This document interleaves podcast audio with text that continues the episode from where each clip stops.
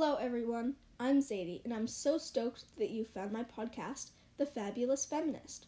Please bear with me as I try to navigate this app. I'm completely new to all of this. Now, let me just tell you a bit about myself. I'm Zadie. I'm half Chinese and extremely proud of it. I'm really passionate about the arts. Writing is basically the only thing that keeps me together sometimes. I'm a huge book enthusiast and a sucker for anything with sugar. But enough about me. On to what really matters the podcast.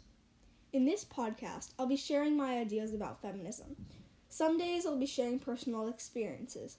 Other times I'll be talking about articles, posts, and other media about feminism.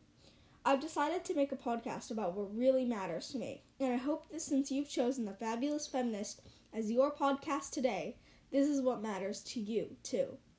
That's all for today, everyone. Please listen on and feel free to share this with your friends. I'm excited to start my journey as a podcaster here on Anchor. Bye!